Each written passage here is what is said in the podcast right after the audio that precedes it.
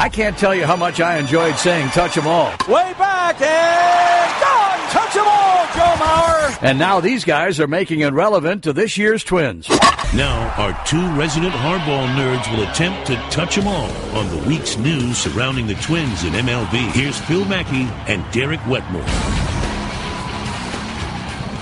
All right, folks, welcome to another Touch 'Em All podcast. Derek Wetmore, Phil Mackey here with you. We are not at the MLB winter meetings, but the hot stove is officially lit, Phil Mackey. Isn't that what the kids say these days? Lit? Are you saying, like, the hot stove is literally lit? Like, it's an old-school stove that you light? Or lit in terms of, like, off the hook with activity lit? I think it's a little bit of both for me, actually, because it's clearly there's a flame. If there's a gaslight, if you're looking for the pilot light, you can definitely see some sparks coming out of that thing now. Relievers are flying off the shelves. Starting pitchers are trying to find work. Position players are starting to get contracts, and trade talks are starting to get hot and heavy too.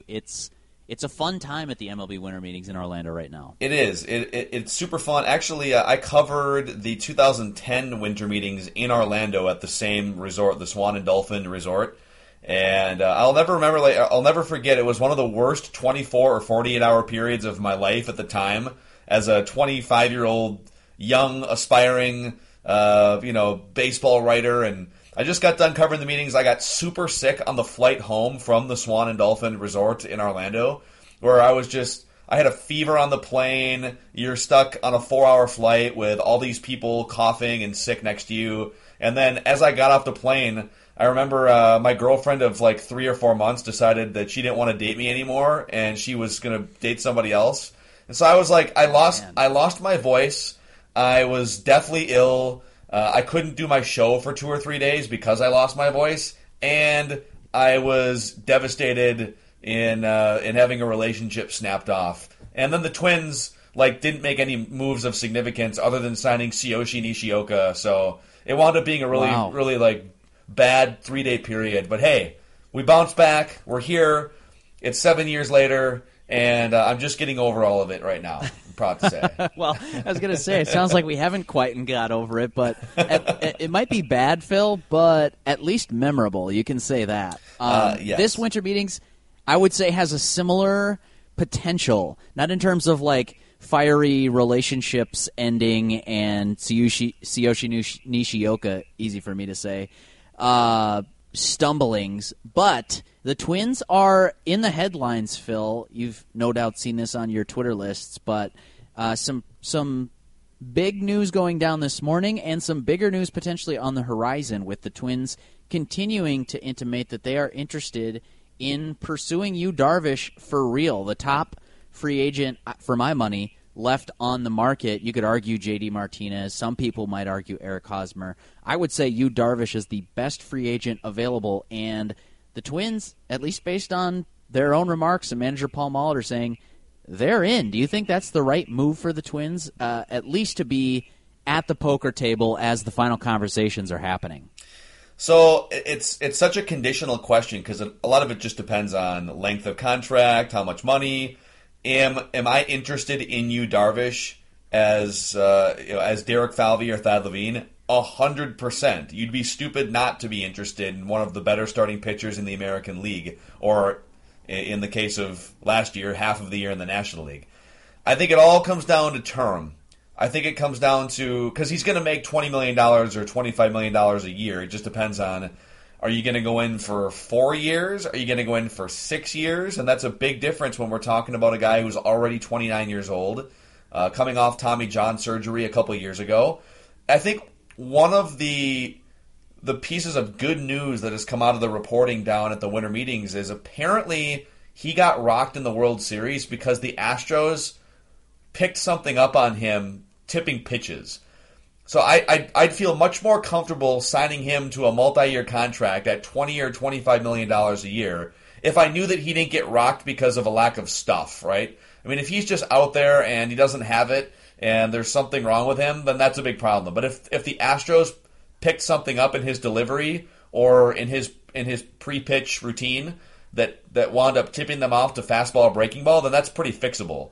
So I find it interesting, though, that unlike the previous regime, Derek Falvey, Thad Levine, Chris Jimenez, Paul Molitor. I mean, no, everyone seems to be wide open about their pursuit of Yu Darvish. They're not really playing their cards close to the vest. Paul Molitor flat out told reporters today, as we record this on a Wednesday, that the Twins have very serious interest in Darvish. Chris Jimenez talked to Mike Berardino of the Pioneer Press, and he was the personal catcher for Darvish in Texas at times. And he said he's been putting the full court press on Darvish. So to answer your question in a long-winded way, if we're talking $80 or $90 million over a 4-year contract, I'm all in from the Twin standpoint. But Yu Darvish probably holds out for 5 or 6 years. I don't think he signs for anything less than 5 or 6 years at the winter meetings. If it winds up being a 4-year contract, my guess is he signs in January or February, only after they've exhausted every possible option for a 5 or a 6-year deal. That's just educated speculation. Well, so you already put a dollar figure on it. I was going to put one on it for you, put your feet to the flames, and as you did to me on the radio the other day, make you say yes or no on the spot. I was going to say 4 years, $100 million. It sounds like you'd basically be in on that. I mean, yes. It's to me, again, it's more about the number of years with starting pitchers than it is about the money. Because where you get into trouble is, and Thad Levine said this, hell, Thad Levine's on the record saying this a couple days ago, that on Doogie's Scoop podcast, that if you sign a Yu Darvish to a 6-year contract, you have to do so knowing almost 100% of the time either injury will take place, thus knocking out a year or two of the contract, or age and attrition will take place and wear and tear, thus knocking off a year or two of the contract. So I would rather take the Diamondbacks approach with Zach Greinke and just pay him a ton over a shorter period of time and ride him while he's still in his prime than get stuck in some longer-term deal where now you're like Phil Hughes. There was no reason to tack an extra 2 years onto his contract, and now you're just wishing that you would have stuck with the initial 3-year deal. And if you can do the same thing in free agency with a Yu Darvish, I think that would be smart. So yes, I would do. That's a lot of money. It's more than Joe Maurer makes, but I would do $100 million over 4 years on Yu Darvish in his prime. Would you? Nice. I think so. I think that you need somebody that's clearly the top of the rotation. And this is the issue that I took with people saying, maybe we fight about this if you want to, but people saying that they would trade anything for Garrett Cole. And I think two things are wrong with that argument. One, unlike Chris Archer, when we had that conversation, Chris Archer's interesting. 4 years, basically $34 million for an ace. Yeah, you give up the moon for that guy. Garrett Cole only has 2 years left before he can file for free agency. He's a Scott Boras client, so he's going to file for free agency. Now you're talking about 2 years of a pitcher who's like, good pitcher, but Garrett Cole isn't demonstrably better than Jose Berrios. He's not demonstrably better than what Irvin Santana's given you the past two seasons. So that's a difference in Yu Darvish. Say whatever you want about his World Series, whether it was tipping pitches or the theory that I actually like a little bit more, the Tom Verducci slippery seams theory where pitchers who throw and rely on sliders were having the hardest time. That's definitely Darvish. I think that despite those struggles, Yu Darvish is demonstrably a better pitcher over the past handful of seasons than Irvin Santana, than Jose Berrios, and he gives you something that a Garrett Cole would not. So for me, I'm interested, but it always comes with a caveat, Phil. You know I love this one. What do I care? It's not my money. I'm not spending any money on it. Right. Okay, if I'm of the three guys you just mentioned, Yu Darvish, Garrett Cole, Chris Archer, I'm gonna do a little rank them for you. I'm not going to rank the pitchers based on how good I think they are because that might start with Archer and then go Darvish, Garrett Cole. But in terms of what sort of a package or assets would I give up for each of them and how would I rank that, I would rank trading money for Yu Darvish, number one. I would rank trading a boatload of top young talent / prospects for Chris Archer, number two. And then I would rank trading a boatload of young, talented prospects, young players for Garrett Cole, number three. Yep, I'm right there with you. And then I think you look at the rest of the free agent crop, and it's just not as interesting to me. Jake Arrieta is not as good as Yu Darvish, in my opinion, and Jake Arrieta has draft pick compensation tied to his signing. So does Alex Cobb. So does Lance Lynn, who I'm not that enamored with anyways. It's a pretty tough task to go into the offseason and say, okay, don't spend that much money, don't lose a bunch of draft picks, and by the way, don't trade the farm and upgrade your pitching. That's just, it's an impossible task, and the Twins aren't going to be able to do it. They're going to have to, I don't know what their preferred avenue is, but they're going to have to do something. And, Phil, I did a Facebook Live video this morning on my Facebook page after the Michael Pineda signing, which we can also touch on in a quick second. But one of the things that I said is somebody said, this is not a productive offseason. And I agree, but put it this way. I'd be shocked if Michael Pineda is the banner signing of their 2017-18 offseason. If the Twins are done, that's a horrible offseason. I would still expect, whether it's through trade or free agency, that they're going to add at least one starting pitcher and two relievers of some kind, whether that's, like I said, a trade for a guy like, whether it's Brad Hand or Raisel Iglesias, one of those guys, Alex Colome's out there. I think that you have to add at least one reliever, probably two, and then you're going to see them add a starting pitcher too. Michael Pineda is not the end of their off-season's spending and trading and signing. I think he's just the beginning.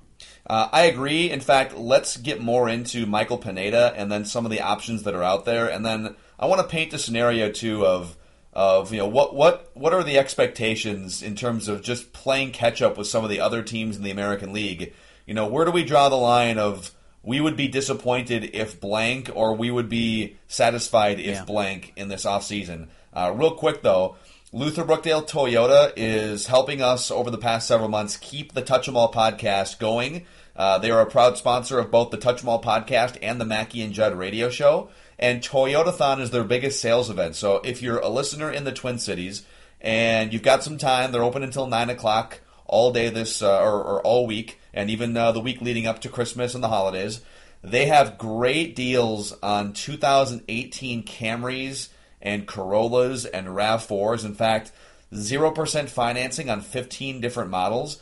And also you can get into a 3-year lease on a 2018 Camry for just $189 a month with a reasonable down payment. So I highly recommend stopping in and getting the same experience my family and I have had for 30 years. And also supporting one of the proud sponsors of the Touch 'Em All podcast, Luther Brookdale Toyota, 694 on Brooklyn Boulevard, and LutherBrookdaleToyota.com. So, real quick, Michael Pineda. I don't think we have to spend a whole lot of time on this. I know people are probably wondering, why would you sign a pitcher who just underwent Tommy John surgery in July and is likely to miss the entire 2018 season? Why would you sign him for $10 million? Well, you're paying him $2 million for 2018, and then $8 million for his comeback season in 2019. And if he can perform anywhere close to the level that he performed at with both the Yankees and the Mariners over the past several years, he'll be worth more than $8 million. So I kind of like the signing. In fact, the Twins, according to Doogie's sources, were knocking on the door of Drew Smyly for the same type of deal. The Cubs will end up with Drew Smyly, $10 million over 2 years, and he's going to sit out next year with Tommy John recovery as well. So it's kind of a value play and an upside play for one of the top young pitchers previously in baseball, a guy who misses a ton of bats in Michael Pineda. It's an upside play for 2019. And I kind of like it. Yeah. I mean, it's not, it's definitely not going to help this team beat the Indians in the American League Central next year, but I like the thinking. Yeah, I don't like to thump my chest, but I'm kicking myself today, Phil, because a month ago I was throwing around story ideas. I think I was talking with our buddy Matthew Collar and just thought about, as an off-season sort of preview kind of thing, would it make sense for the Twins to go after somebody like Michael Pineda or Trevor Rosenthal, the closer from the Cardinals? He'll be a free agent and probably not going to pitch this year, but I didn't write the column, and sure enough, which team winds up with him? Michael Pineda. I think the Twins end up with Michael Pineda. I think it's interesting the difference in perception of front offices. The Cubs signed Drew Smyly, and Cubs fans are like, oh, cool, value play. Maybe won't pitch this year, but nice. Get a little bargain contract, 2019, here we come. And that's because they just won a World Series and Theo Epstein's running the show. Twins fans, I think, at least the ones I was interacting with on social media this morning, not quite as conditioned to just believe that the front office is going to do smart things. Derek Falvey and Thad Levine pull off basically the exact same thing one day later with a, albeit different pitcher. I think Michael Pineda's good, not great.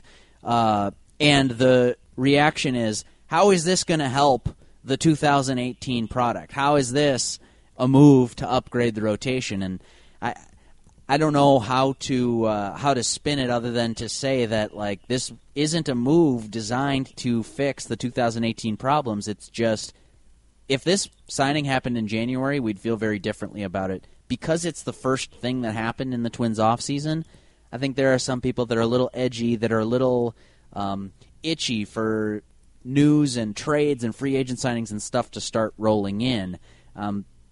That was my big takeaway, was that, like, this is pretty low risk, relatively speaking, for some potential upside to get a mid-rotation starter for next year's staff, but it doesn't really move the needle a whole lot for me in 2018 because I don't think that's what it was designed to do anyways. That's a really good point you made about the Theo Epstein cred versus the Derek Falvey, Thad Levine cred, which they're still trying to build after only 1 year, and or the Terry Ryan, Bill Smith cred from before these guys got here. You know, if Bill Belichick makes a move in the NFL, if he picks up, you know, Chad Ochocinco off waivers or signs him after he's cut by the Bengals, it's genius. Oh, there's a Bill Belichick genius move, even though it didn't work out. And Chad Ochocinco, this is 5 years ago, couldn't even figure out the plays or run the routes. But he's Bill Belichick, so anything he does is genius. Whereas if the Browns do something that could be shrewd, the Browns traded... You know, they traded $18 million or $10 million and picked up, you know, Brock Osweiler's contract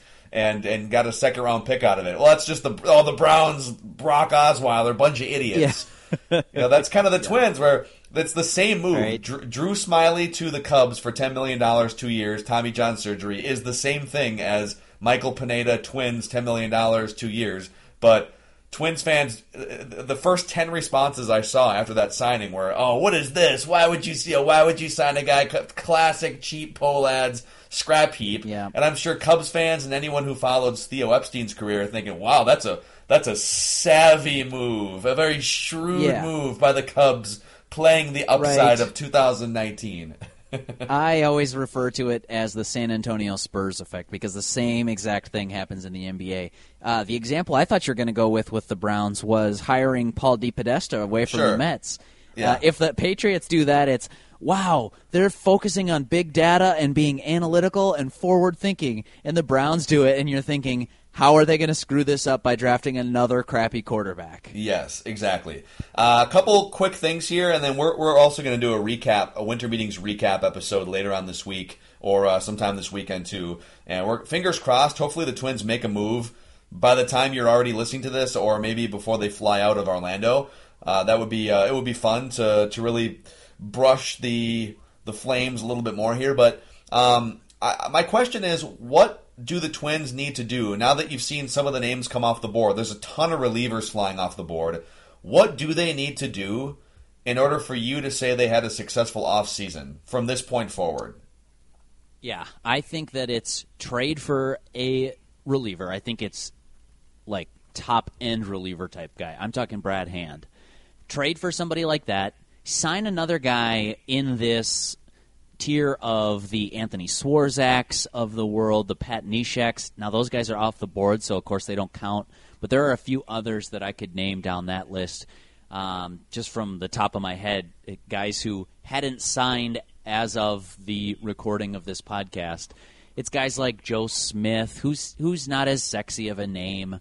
Guys like Juan Nicasio's on that list for me. Good pitcher who... not exactly going to get the $15 million a year because you don't count on him to be a lockdown closer, but could be a good back end of the bullpen piece, somebody to pair with Trevor Hildenberger. So I think you're adding two of those guys. Now you've got a late-inning trio, and then I also think whether through free agency or trade, you're going to get a starter sometime this winter, and it's got to be somebody who's at least of the caliber of Ervin Santana and Jose Berrios.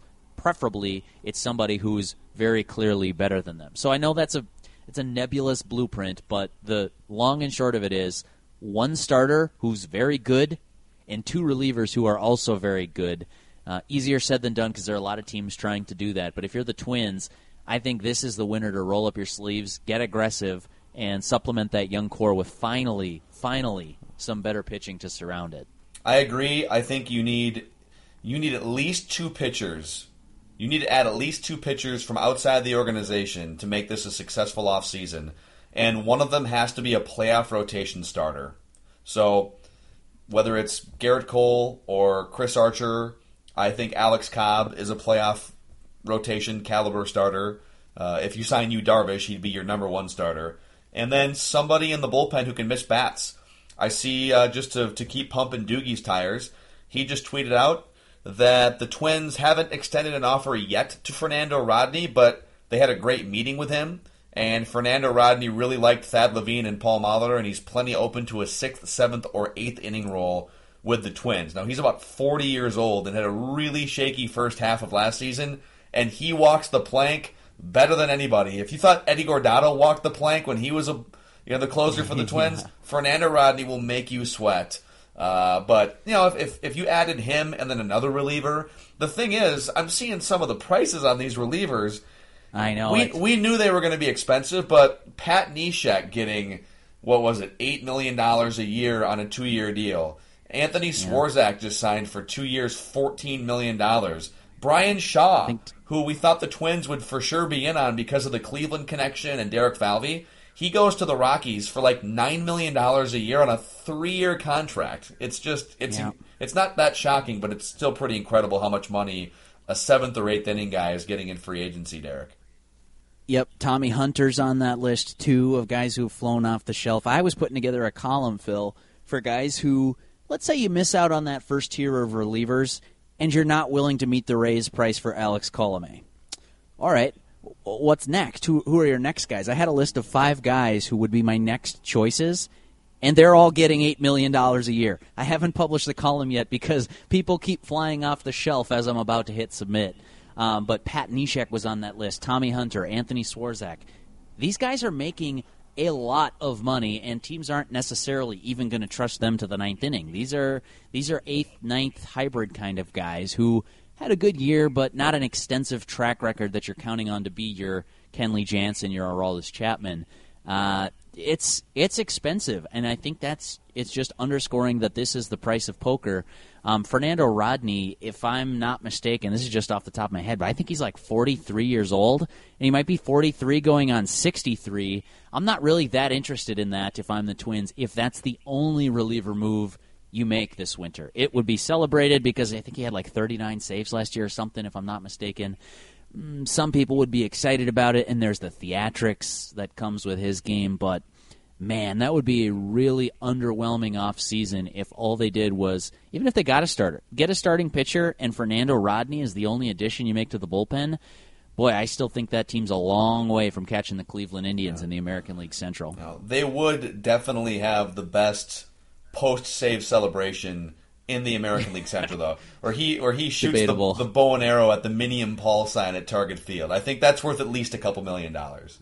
You know what? I prefer, this is just me, this might be a peek into my personality as a baseball fan. I prefer Trevor Hildenberger's save celebration, which is a subtle pump of the fist and a handshake for the catcher, but that's just me.